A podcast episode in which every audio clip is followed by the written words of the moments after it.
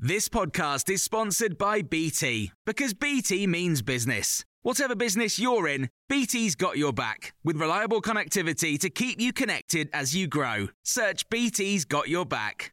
This is the Times morning briefing on Wednesday, the 31st of March. Race and racism have become less important factors in explaining social disparities in the UK. That's according to a government commissioned review set up after Black Lives Matter protests in 2020. It found people's outcomes have as much to do with social class and family structure as race, and that concerns the UK is institutionally racist are not borne out by the evidence. The head of the World Health Organization is demanding further investigations into the origins of the coronavirus outbreak. It's after a report concluded that it probably spread from bats to humans via another animal and that a leak from a laboratory was least likely. But Dr. Tedros Adhanom Ghebreyesus has criticized China for failing to share data and wants to dig further into the lab theory. Former Portuguese Europe Minister Bruno Maçães has told Times Radio something doesn't add up if we're ever going to find the truth about what happened, it's not going to come from the WHO. It's obviously close to China, and uh, his, uh, uh, the director general is close to China. And on the other hand, uh, just like any other UN body, they don't want to create any waves. It's claimed more than three quarters of ambulance staff and around two thirds of police and firefighters say their mental health has worsened during the pandemic. Mind says data from its survey of almost 4,000 members of the emergency services shows the true impact the crisis has had. The charity found one in four 999 staff and volunteers rate their current mental health as poor or very poor, with paramedics the worst affected. The organisers of a vigil for Sarah Everard in London have condemned a report into policing on that night, saying it proves there is institutional sexism in the Metropolitan Police.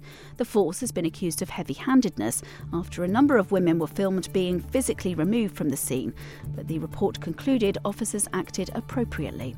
Human rights barrister Adam Wagner, who represented the vigil's organisers, Reclaim These Streets, has told Times Radio the document makes for worrying reading the report concluded that the police were confused about what the law was on, on peaceful protest. And I think that actually gets to the heart of what we um, who were representing Reclaim These Streets still represent them and Reclaim These Streets as well were saying throughout, which is that the police were muddled about what their responsibilities were to ensure that peaceful protests can take place. And, and that's the essential context to all of this. An electronic tagging scheme for offenders with court ordered drinking bans is being rolled out across England. These sobriety tags monitor a wearer's sweat every 30 minutes and alert probation services if alcohol is detected. The British actor and director Noel Clarke is to be honoured in the upcoming BAFTAs with the award for Outstanding British Contribution to Cinema. It's more than a decade since the star of kidulthood and adulthood scooped the Rising Star accolade at the ceremony. The 45 year old reflected on his win back in 2009 and gave a tip to anyone hoping to emulate his success. To any young aspiring filmmakers or actors out there, my advice would be to work hard and have belief in yourself. Because if you don't, who will? The BAFTA Film Awards take place on the 10th of April. This podcast was brought to you thanks to the support of readers of The Times and The Sunday Times. Subscribe today and get one month free at thetimes.co.uk forward slash Times News Briefing. Even when we're on a budget, we still deserve nice things.